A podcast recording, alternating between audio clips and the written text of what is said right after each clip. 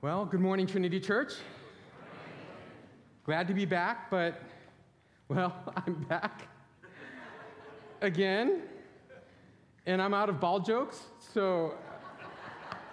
So, look, you gotta stop putting out milk for the cats, because, you know, we'll just keep coming back and. And they're lactose intolerant, so, like, you really shouldn't be putting out milk for any cats.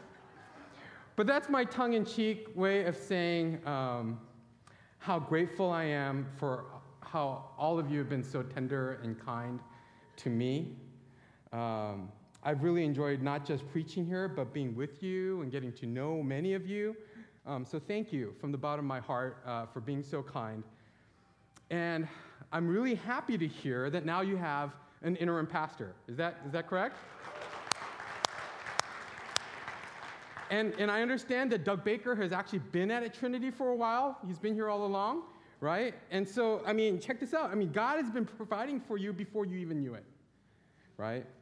And, and so I've already heard many great things, and, and, and I'm happy that God has given you a kind and gentle shepherd during this really uh, difficult time. So God is good, no? Yeah. God is, God is good? All the time? God is good. And all the time. Let's lift up a prayer. Heavenly Father, God, we thank you for your goodness. Lord, we, we know that you are good and that you just lavish your goodness down upon us. And so, Lord, we thank you. Even in the midst of our trials and difficulties, Lord, we hang on and we know that you are good. So, God, I pray that this morning that you would show your goodness to this church right here in this place that you would make your presence palpable and known, that, um, Lord, you would strip away everything, and that, Lord, you would be at the center right here and right now, that our focus would be upon you. That all our hearts would be focused upon you and you alone. We love you, God.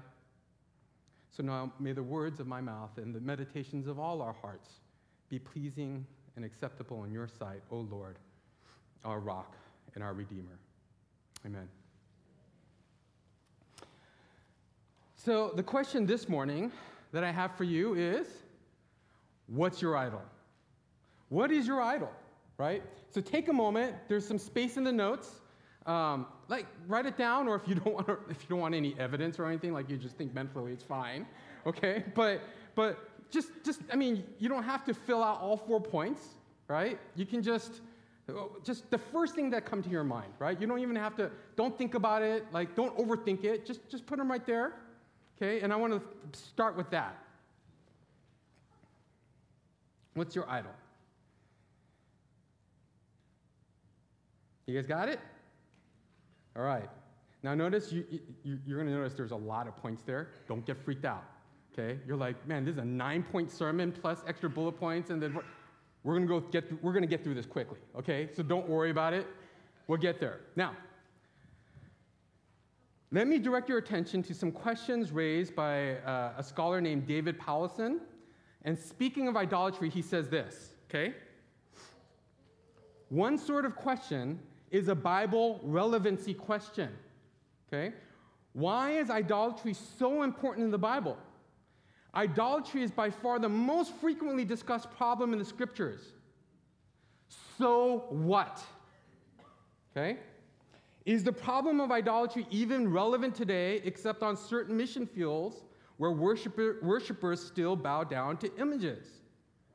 Okay? What Powlison is pointing out is that there is a direct disconnect from what the Bible says about idolatry to what we think about idolatry today. Okay? So, uh, to explain, how many of you wrote down Mormonism as one of your idols? Come on. Let's put it out there. Right? Nobody put Buddhism there?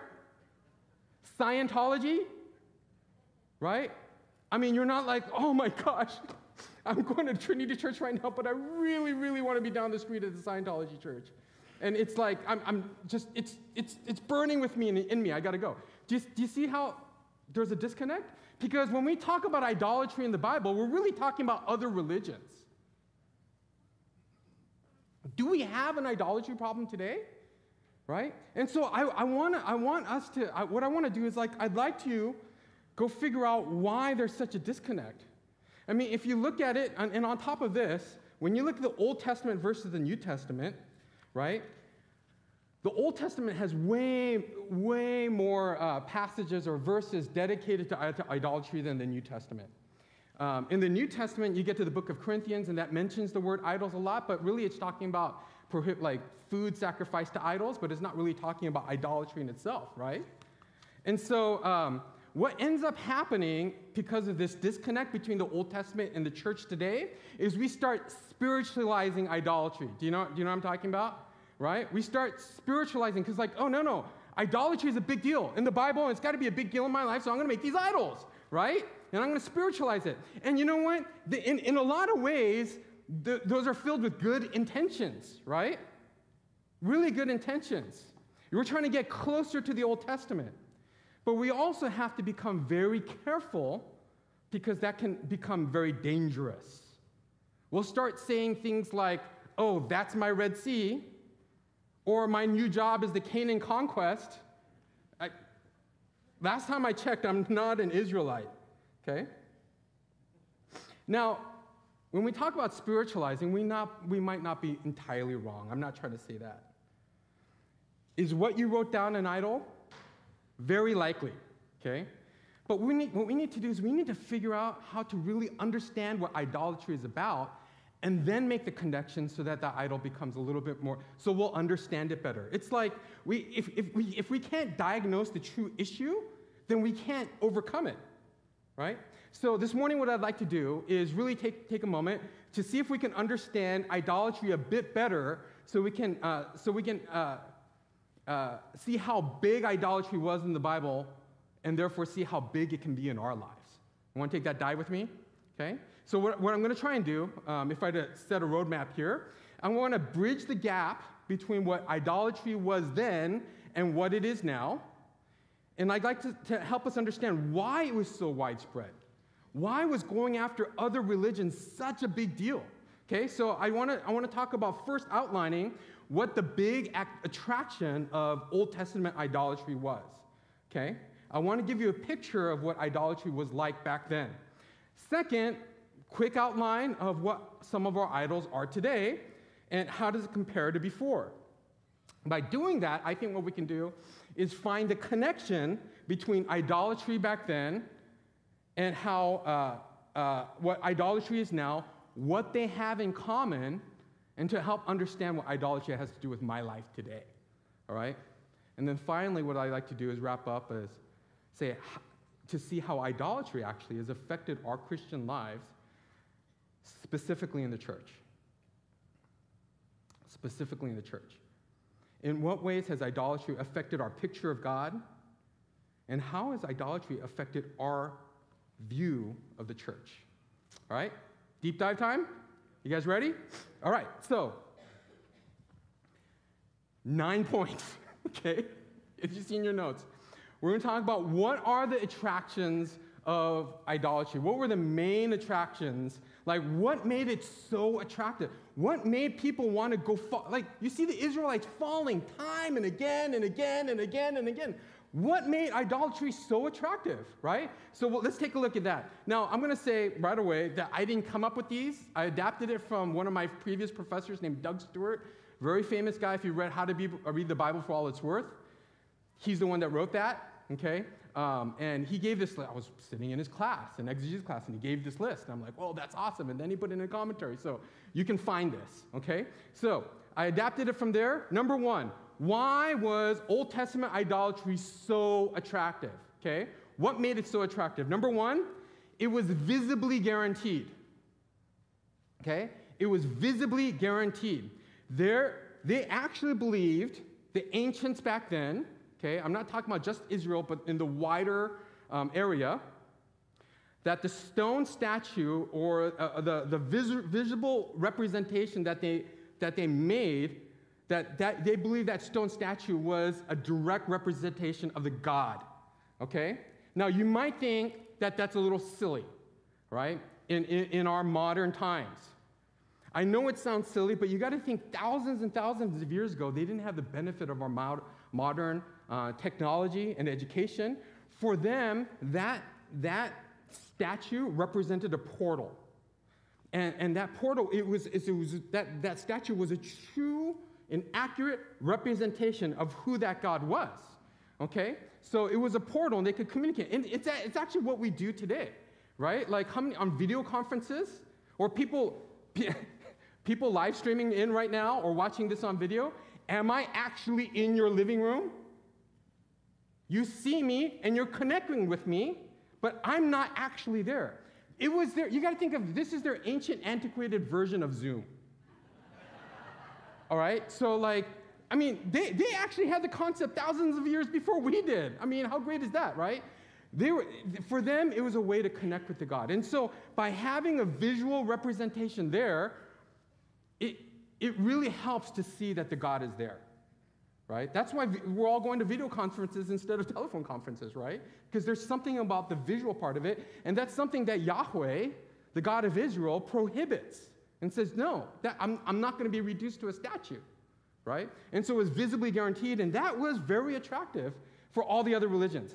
Second, it was reciprocal, okay? All other, all other religions and idolatry was reciprocal. It was quid pro quo. It's, that means it's Latin for this for that or something for something. If you gave something, you got something. Do you get that? If you gave something, you got something. Back then, okay, this is going to sound silly too. They believed that the gods could do everything. They can create things, they can bring the rain, they can make crops grow, they can do everything. And I know it's going to sound silly, but this is truly what they believed. The one thing that they could not do is feed themselves. That, I, I know, I know. But I'm telling you, it's pervasive throughout their theology. There was a symbiotic relationship between the gods and the humans, okay? The one hold that human beings had on the gods is that, yeah, we were forced to labor and they would control us through famine and this and that or any plagues. But what we would do, what human beings would do in their theology, is collect all those things and they would give sacrifices to the temple and that way feed the god. And if we didn't do that, the gods would starve, okay? So every time that we came here, we were also every time you go to a temple to sacrifice, in a sense, what you were doing is you were building favors. Okay? You gave them what you want, and by giving the God what that, that God wanted, all of a sudden I'm, I'm earning favor, and now they're going to be good to me. Does that make sense? Okay? Third, it was easy. It was easy. See, we're going getting through these pretty quick, right? It was ritual without ethics ritual without ethics. There was no moral requirement. It was transactional, okay? It didn't matter if you were good or it didn't matter if you were bad. There was no naughty and nice. There was no Santa, right? Frequency and generosity of worship were the sole requirements. You didn't have to be nice to, be, uh, to people to be considered a good worshiper. Okay? You didn't have to be kind. You didn't have to be selfless. You didn't have to be humble. All you had to do was bring the food. That was it. No morality. It's it was, again, it's transactional. It's like going to the store. When you, when you go to the grocery store and you buy a lot of food and you get to the, when you get to the checkout, the, the cashier doesn't sit there and go, hey, well, you know, before I check this out, were you good today? How have you treated your family? Okay? No, you got there, you paid the money, you got, and you, and you leave, right?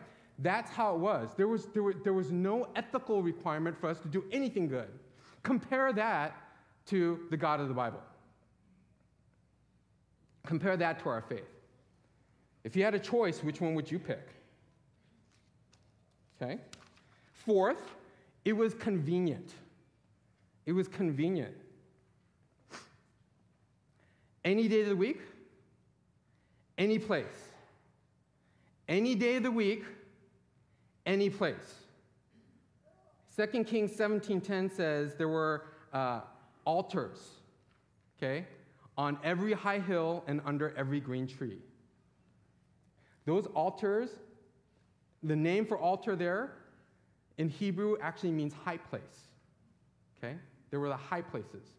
And, and so what they did is like at, at every hill, right? That's what it's every hill, they, they put an altar there. Why? why? Why do you think they would do that? Because by ascending, they thought they were getting closer to God. Okay? So they're working to achieve to get closer to God. I mean, they wanted to, they, they, they have a, they, every human being has a hole for God, and, and they want to get there. We all want to get there. They did that too. But you know what? Since idolatry was everywhere, it was super convenient. You didn't have to re- arrange your schedule. You could just hit up the altar on your way home from work. You'd be in the fields, coming back in, there's an altar there, boom, got it done. You know, and I could go every day if I wanted. I don't have to go just on Sunday. Or if you think about the Israelites, I don't have to go, right? I don't have to go like once a year to all the way to Jerusalem to the one singular place that God asks you to worship, to the temple where He says, I'm going to make my name dwell. Okay? Think about that. It was very convenient. Do you like convenience? I like convenience. How many of us like wash our, you know, I, I'm, I have a feeling most of you wash your own car. Maybe it's just me. I, I don't wash my own car anymore, right? I, we used to have a minivan. My kids were younger and then, so I had a big minivan. You know, minivans are, they drive like cars, but they're huge. Have you ever washed a minivan? I tried washing my own minivan. It took me two hours. I'm like, two hours? I ain't got two hours of time. I'm sorry. So I'm going to take it down to the $6 express car wash now, right? Where there's, I'm just going to run it through. And, and six bucks, I think, I used to start doing the calculations. I used to be an accountant. So I'm like, is my hourly rate like $3 an hour? Like, no, no, no. I'm, I'm to take it to the car wash, right? Is it? Yeah, you see inflation, right? But I, I don't know about you, but I love convenience. You like convenience, right? Now, six, or sorry, skip, fifth, it was normal. It was normal. Everyone, every single person in the whole world, every single one from every nation believed that God exists, gods existed, but not just that gods existed, but like, or God existed, it was never just one. Everybody believed in a pantheon of gods and that the gods were worked as a group. Nobody, nobody believed that it was just one God. It was so normal, and, and having multiplicity of gods was so normal that even in the way they talk, if you go to your neighbor and say, hey, I want to start planting like alfalfa, I don't know, whatever, right? I want to start doing, you go get advice, your neighbor, like, okay, it was so normal that like, first thing you do is like you'd offer uh, an offering to the god Dagon, right? And once you do that, then you go and then on and on and on. And, and that was normal. That wasn't like, what? You know, like, what do you mean? No, that's the way it was. It was really normal. And I'm telling you, being normal is a powerful thing. Wanting to be normal is a powerful thing. We want to fit in, um, and, and, and words like fit in and peer pressure only have meaning because it's, it's something that's very real in our lives, right? I remember when we first had kids, um, and my first, my, my first, my daughter, oh my gosh, I was such a proud dad right? I, I, just, you know, when you have a daughter, it's just something special, right, in the beginning, right? Um, and we, like, she was probably like three weeks old, and we actually came out to a wedding out here in Riverside, right? And so we came out to a wedding, we drove in our minivan, and, and you know, I, I went through like, like all kinds of research for strollers, right? I wanted to get the, you know, I didn't, wasn't gonna just go cheap, right? I wanted to find the best value for like you know, the best safety rating and like best convenience, like just all that. Stuck my baby in. We get, we, we get to the church, and somehow, I don't know why this happens at weddings, but all the guys are in the back with the strollers, right? All the guys are in the back row with the strollers, and, and I, I don't know if it's because like the ladies just like, hey, it's a wedding, I'm gonna go enjoy this wedding, you guys go with the baby. I, I don't know what it is, but I was like in the back row with like six guys, okay? and we're like we're like strolling back and forth like there's this like going back and forth and and you know like we're all like we're all proud but you know what we do we start looking at everybody else's stroller right and i you know I, I was pretty proud of my stroller i thought like i got like a really good one but you know when you start studying these things and analyzing like you start shopping you start to you, you know how much everything costs right? You do. And, and you know, there are some expensive strollers out there. And I'm looking down the row and I'm like, I know I've got the cheapest one, right? Like, I'm like, oh, like, bugaboo, right? Like, I, I don't know what's popular. I, well, actually, no, I do know. I looked it up. Like now it's like UPPAbaby or something like that, right? I mean, these strollers are like over a thousand dollars, and back then, before inflation, like a thousand dollars for a stroller was a lot of money, right? It might not seem as much now, but I mean, you, or you might feel like it's not now. But I was like, I can't afford twelve, fourteen hundred dollars on a stroller, right? So wedding's over, we get in, we sit down, and. Uh, you know, if you know my wife, she's really gentle spirit. She's just not, she's not competitive at all. I'm the competitive one. Click our baby in to the stroller thing. We sit down and I'm about getting relief and where there's silence in the van. And I hear this. Did you see those strollers?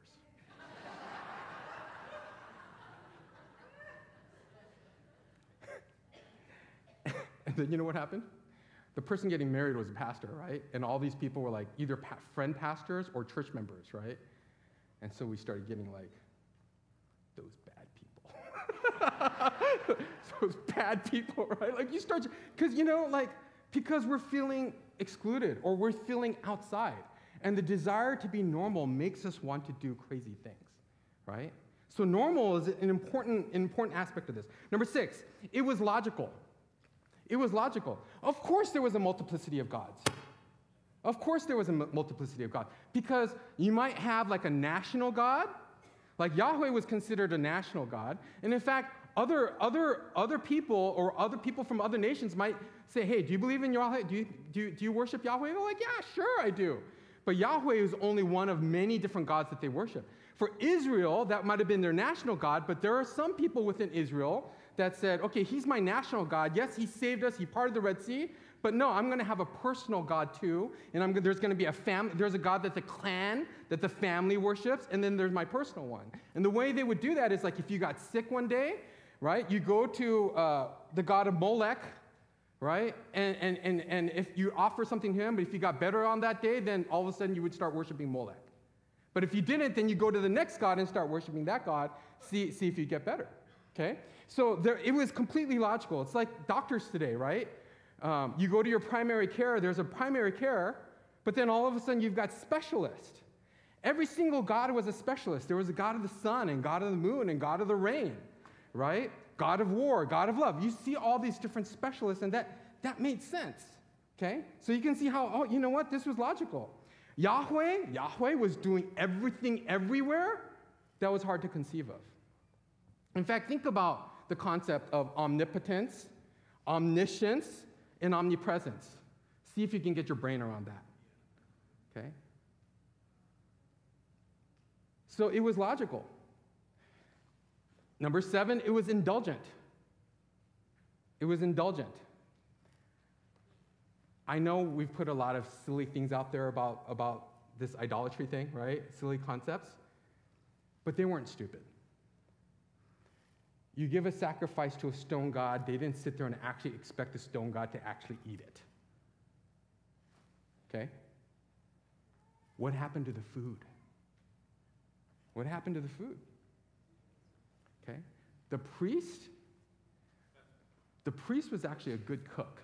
Okay, so the way it worked then, priests were actually good cooks. It's like you take some meat or you take some food, you go there, and you'd offer like a symbolic sacrifice to the god the, the, the priest would pre- prepare it for you. Of course, they would get their portion, right, for them to eat. But the more you gave, which stomach did you fill? Yourself. Okay? So the more generous you were, actually, the, to the God, the more generous you were to yourself. It goes back to that quid pro quo. So it was very indulgent, right? Like it was easy to be a good idol worshiper. Because who, are you, who are you actually pleasing?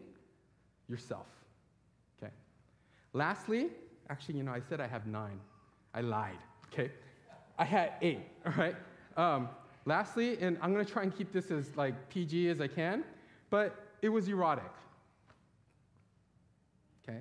It was erotic. I'm not going to try and get into too much, but look, they had temple prostitutes in, in, in, in foreign temples. Okay? See, you got to understand, it was part of their theology, right? For them, things weren't created, they were procreated. Do you get that? Things weren't just created, they were procreated. And so there's a theology in which that, that engendered like spawning. And so in their minds, those, those acts that you would commit with the, you know, with the prostitute in the temple would actually, like, if, if there was a famine, you would, that would spur on the god to provide rain, if that makes sense, okay?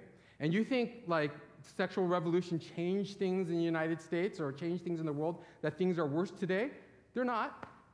Human beings have been the same since the beginning of time, okay? I'll just say this, and you can figure out the math. They had male prostitutes too, and only men could enter the temple. Okay? So I think by this you can see how virtually every generation was falling into idolatry. Imagine if that was what church was like and what every other church was like. Would that not be attractive? Okay? So let's, let's not look at back of the Old Testament Israelites and go like, oh, these fools. Like, how could they not see? It was tough to see. It was really tough to see. Okay? So now, what's the relevance today? How does this topic fit into our world? So let's talk really quick about the common idols of today. I'm going to give you a few, and I would bet that 90% of you would have at least two or three of what, what I'm about to say. Okay? So, no, I'm not going to make you raise your hand and, and stand up and say, These are my idols. Okay? I'm just going to assume that it's likely that you have some of these on your list. Okay? Number one, like what, I'm not going to say it's on your list, but what do you think other people's idols are, the number one idol is, right? That person down the pew, right? Or down the, down, down the aisle, right? It's like, what do you think that person's idol is? Like, what, what do you think would be number one on this list? Probably, I would say money, right? Money is the access for all these other kind of things. But, you know, I, one thing I just want to say about money is that it's not just an idol for the rich, okay? We think only of the Elon Musks or the Jeff Bezoses of the world are money idolaters, and I find that that's just simply not the case. While that can totally be true, none of us are immune, okay? In fact, that I find that in my life, the less money I have, the more I obsess about it. Do you not find that to be the case? Okay? So money is one. Maybe it's your job or your profession right? Or your education to get there. Maybe that's your idol. Do you find comfort in your identity and what you do outside of your identity of Christ?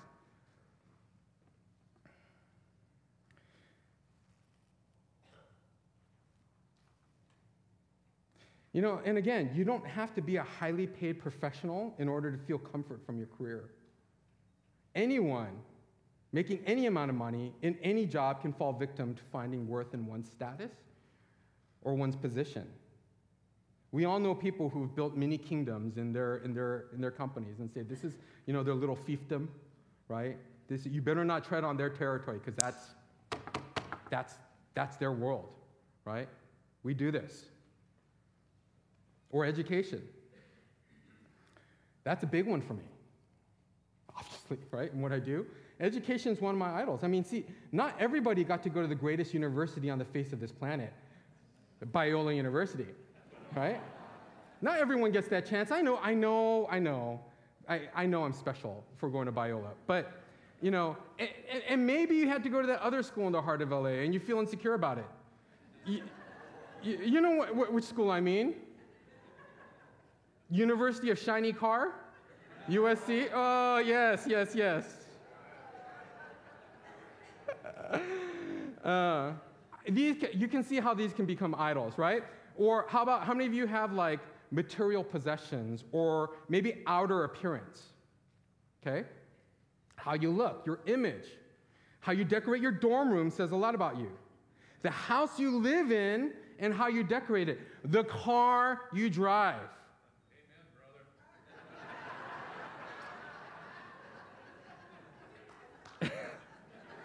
And I'm not just talking about Ferraris and Lambos, okay? Like back in the day when Priuses came out, like totally, like super rich people would buy like a Prius to say, oh, I'm, I'm saving the world through my purchase of the Prius, right? Like, what statement are you making? I remember when I was in grad school in seminary, I was pastoring too, and like, um, and, and I bought an Accord. And I used to work in the accounting field, and that I, want, I had a nicer car, and I had to downgrade, right? But then I was really proud of my Accord because I got it fully, fully upgraded, right? Like leather, navy, like you, you know, everything, right? And then, and then, but on the outside, it was still a pastor card. So I, I, I mean, I was making a statement. I was making a statement. Or how about this? Relational security. Relational security. Man, this was a big one for me. It was for a long time. I'm glad most of you didn't know me when I was younger. All I wanted in life was a girlfriend. Everything in my life revolved around finding someone. And I'm, more, I'm, I'm wondering if how many of us, like when we were single, can relate to that. And it, it really just, it had to do with wanting an emotional connection. Um, you know, I wanted to know someone inside and out and, and be known, and, and that's really at the core of what we want. And even in marriage, right, this can be an idol. Uh, for those of you dating or engaged or married, do you ever, ever feel like your, your spouse doesn't provide you with the relational security you need? And does that make you do things to pry it out of him or her? Physical pleasures. Obviously, sex is a big part of this. And I'm not surprised that Satan has attacked sex and gender ethics the hardest throughout the ages because this is a fundamental part of who we are. Did you know the very first command that God gives human beings, speaks to human beings? What's the very first command that God speaks to human beings? It's be fruitful and multiply. It's not don't go and, and eat from the tree, right? It's not the Ten Commandments. It's be fruitful and multiply. And so that's part of the core of who we are. And in, it, of course, now, if you want to subvert our core purpose of who we are within the boundaries of God, who God wants us to be, that's what you're going to go after. Right? It's a big part of who we are. We've come to a place where we've elevated the physical pleasure of sex as the highest moral virtue, over and above every ethic and beyond the Bible and beyond God Himself. Right? So, what's the connection then? What's the connection between Old Testament idols and modern, modern ones? Right? Why does idolatry in the Old, Testament seem so foreign to us? There is, there is a transition if you look at the biblical data. Okay? In the Old Testament, you start seeing everything about like, um, the, you know, Israel falling, uh, falling after idols over and over again. In fact, that's why they get exiled, right? They get punished severely for going to idols. But if you look in the New Testament, again, the word idol isn't really used, but it, it, the conversation switches, okay? It switches. What does it switch to? It switches to this, okay? Luke chapter 9, verse 23, we'll have it up on the screen. Okay, Luke chapter 9, verse 23 says this If anyone would come, up, uh, come after me, let him deny himself and take up his cross daily and follow me. Ephesians 4:21 says the truth is in Jesus to put on your to put off your old self which belongs, your, uh, belongs to your former manner of life and is corrupt through de- deceitful desire, desires, and to be renewed in the spirit of your minds, and to put on the new self, created after the likeness of God in true righteousness and holiness. Does this sound kind of reminiscent of the New Testament? This is kind of the theology of the New Testament. Finally, in Colossians says, when Christ, who is your life, appears, Colossians 3 4 through 5, then you will also appear with him in glory. Put to death, therefore, what is earthly in you sexual immorality impurity, passion, evil desire, and covet, covetousness, which is idolatry. See, the conversation switches from a ban on idolatry to the denial of our old selves in the New Testament. And that is what I would argue idolatry actually is. What really is idolatry? And I think you've all figured it out by now to be able to, some of you probably already filled in the blank. Okay? All idolatry, all idolatry is an idolatry of the self. It is a worship of the self. If you look at the attractions of Old Testament idolatry, it wasn't about the stone statue, was it? It was about the person going and getting what they could from that statue or from that religion. It was all an idolatry of self. It's not about the idol, and it's not actually about the money or the possessions or the advanced higher education degrees. And I think one thing, okay, so if we want, if, to help this along, right, if we put the word my in front of those modern idols of today, it becomes very clear, right? If we were to name those modern idols and put my in front of it, it would, it would help, it wouldn't skew the concept, it would make it clearer. If I said my money as an idol, my career, my relational security, my, my comfort, it's not the comfort of others that's my, com- that's, that's my idol. It's my comfort that's my idol, right? My pleasure.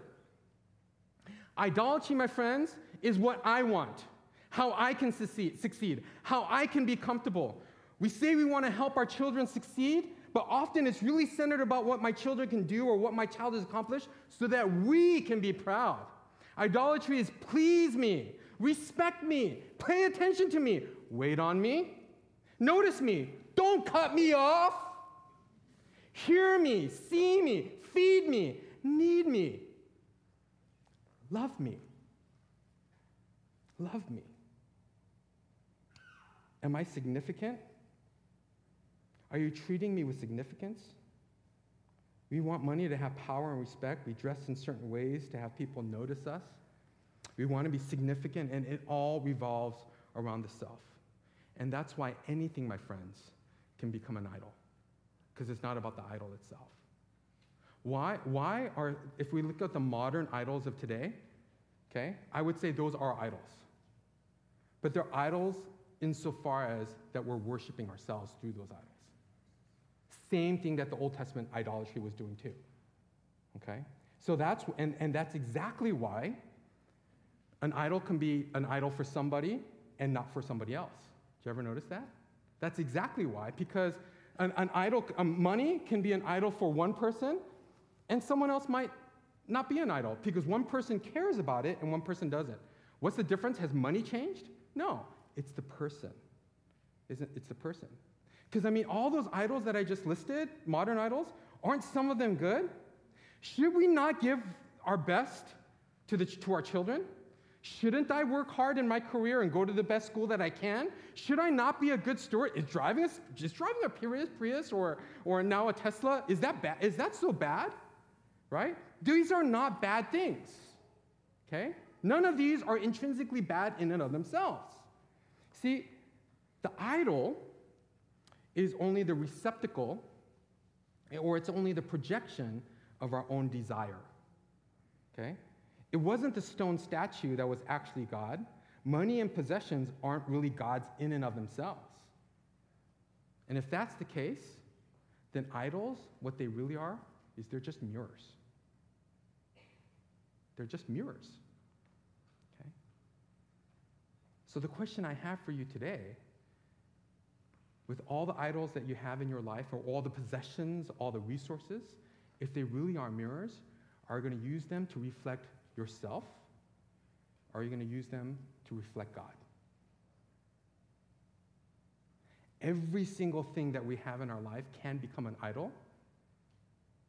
But if you reflect God in your life, then every single, every single thing that you have in your life can now become a reflection of God and can be used for missions, can use for kingdom, can be used for the gospel. What's your purpose to have a good education? Is it, is it because you want to learn how to do something so you can feel, fulfill God's mission with it? Or is it so that you can acquire a skill so you can get a job, good job and you can get financial security? What's your purpose for looking, uh, for, for looking for a spouse if you're single, right? What is that? Is it because you want to serve that person beyond yourself and together fulfill God's mission on this earth? Or do you want your, uh, your spouse to serve your need and desire for significance? See how it switches? Understand that idols have absolutely no power over you. There's no power in the Old Testament statutes uh, statues. There's no power, power in modern idols. Okay? So I'm actually going to start to close by now going to the passage. You guys, so I'm, I'm saying that so that you don't think, oh, he's just getting started. Okay? Let's go to Exodus chapter 20. Let's go to Exodus chapter 20.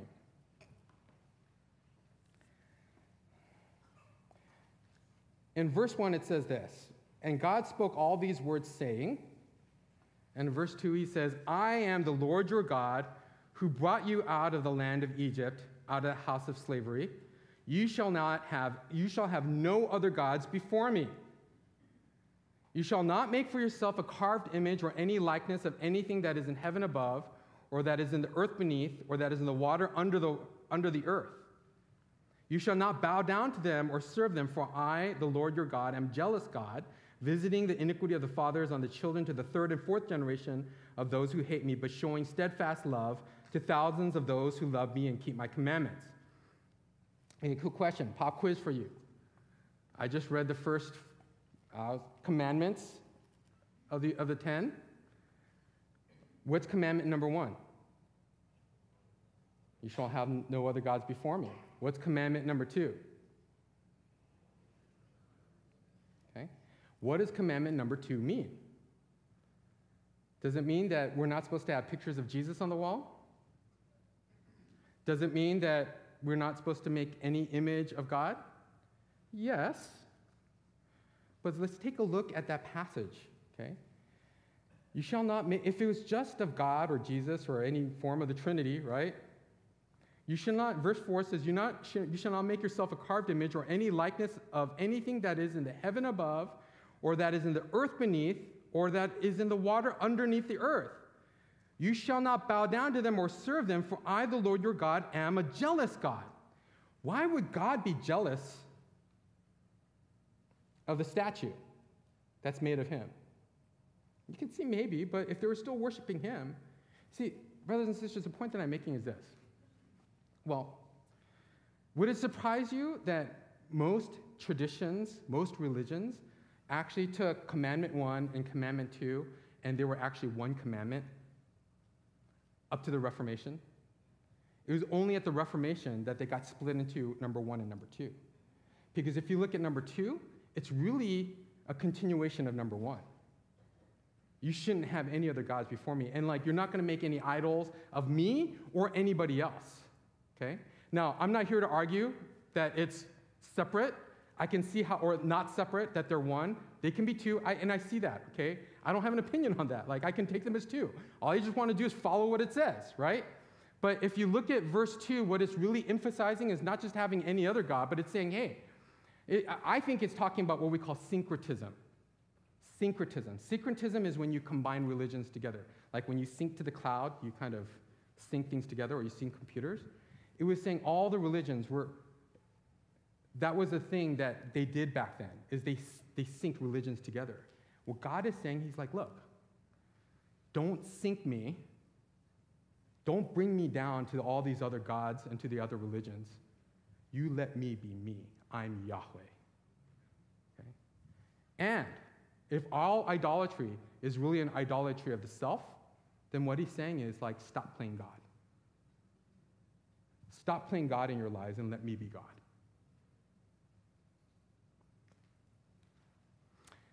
And in this way, I think this is exactly the vehicle in which idolatry has come into the church. And this is going to be the hard thing to swallow. How do we bring idols in the church? You're looking at them. You're looking at us. When we walk around like our own gods, we come in and we set up idols in the house of the Lord. Voltaire says this, right? He was very critical of the church. He's an old French philosopher.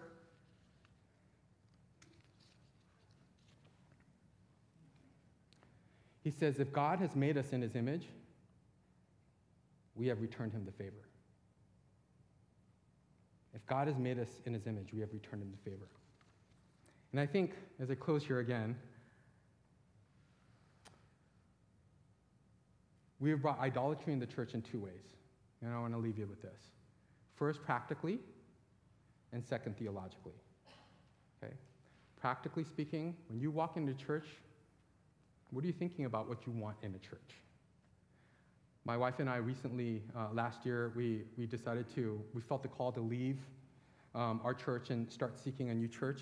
And I realized every single Sunday, man, I was so dis- discontented. Because when you shop for a church, that's, right? And we had committed ourselves to like saying, we're going to kind of look around. And like, oh, the pastor's not like this, or the worship band is not like this, or they weren't warm enough at the door, or I didn't feel welcomed, or I mean, or just it, the church building looked funny. Okay? When you walk into this church, and I think this is really important as we start thinking about where Trinity Church is going to go. Okay? Are you thinking about church in terms of your preferences? Or are you thinking about church in terms of what a biblical church is and what God will want? And that's the challenge I have for you this morning. As you look for your next pastor, what are you going to be looking for? Is he funny? Can he preach? Is he going to care for me? Is he going to care for my needs? Is he going to listen to what I have to say about the band? Is he going to care about what I have to say about like the sound or about the lights or how we should do worship ministry? Is he going to care about what my preferences are? Because if he isn't, I'm not voting yes. Right. Second, I think idolatry has come in theologically. Okay? And I think the hardest part for me when I think about idolatry of the Old Testament is like if you've been if you're a mature Christian, if you've been walking for a while, some of the things, some of those attractions might not be big to you, but I think the biggest one is the whole uh, quid pro quo one, the reciprocal. I call this the if then mentality. If I do this, then God will love me. And we've become really good at doing that list of things that we can do that we think are, are biblical and good. If I'm just a little bit more humble, if I serve just a little bit more, if I smile just a little bit more, I'm going to be loved by God a little bit more. We've been, it's the if then mentality. We've been so trained and accustomed to be so meticulous about, uh, about, about like, if, if I study hard, I'll go to a good school. If I go to a good school, I'll get a good job. If I get a good job, I'll get a lot of money. If I get a lot of money, I can have financial security. If I have financial security, I can raise a family in a home. If I can have raise a family in a nice home, guess what? They can study hard and then they can get into a good school, and then they can make a lot of money, and then they can provide financial security. It's a total if then mentality. But, friends, the gospel is not if then, the gospel is since then. Since Jesus has died on the cross, since God has saved us, because He's the one that's at the center of our lives now I can do all these things. I can work hard for Him. I can serve the church for Him. I can do all these things for Him. It's the, on the outside, it looks all the way the same, okay? But the real question really is are you thinking of it in the if then mentality? I'm doing this so I can get? Or are you doing it with the mentality of, I'm doing this because, you know what? I don't have to do anything anymore. And I'm so grateful in my life that now I get to worship God. Amen? So we're going to take just a minute or two of prayer here. And I'd love to take this time to just bow our heads and um, really start praying for the future of this church. We've got to start praying now, right? Who's God has already prepared the pastor that's going to come. Amen? It's actually more about us recognizing who that pastor is and being able to say, hey, this is God's will. So let's bow our heads.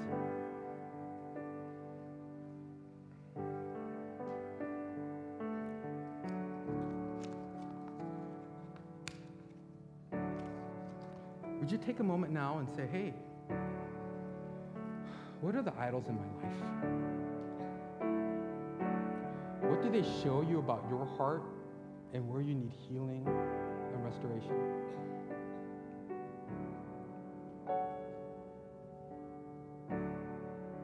Have you been working to earn your salvation with God? I feel like every day I need to relearn, relearn how to receive God's grace. And would you receive it this morning that no matter what you've done, where you've been, and with what heart. God loves you and He forgives you. He loves you and He forgives you, and He welcomes you here with open arms.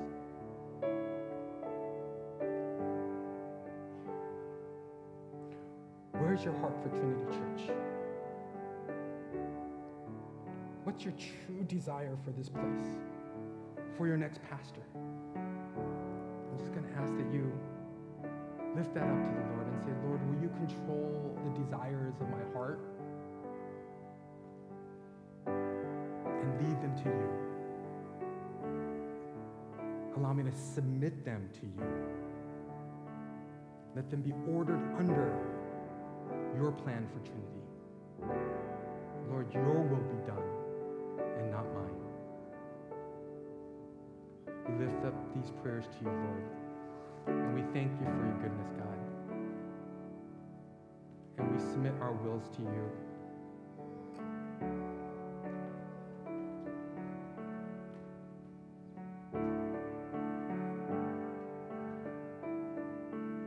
We submit the plan to you, to the search committee, our budget, all these things, Lord, we submit them into your hand. And we ask that you would do with them as you will. We love you, Lord, and we thank you. In Christ's name we pray.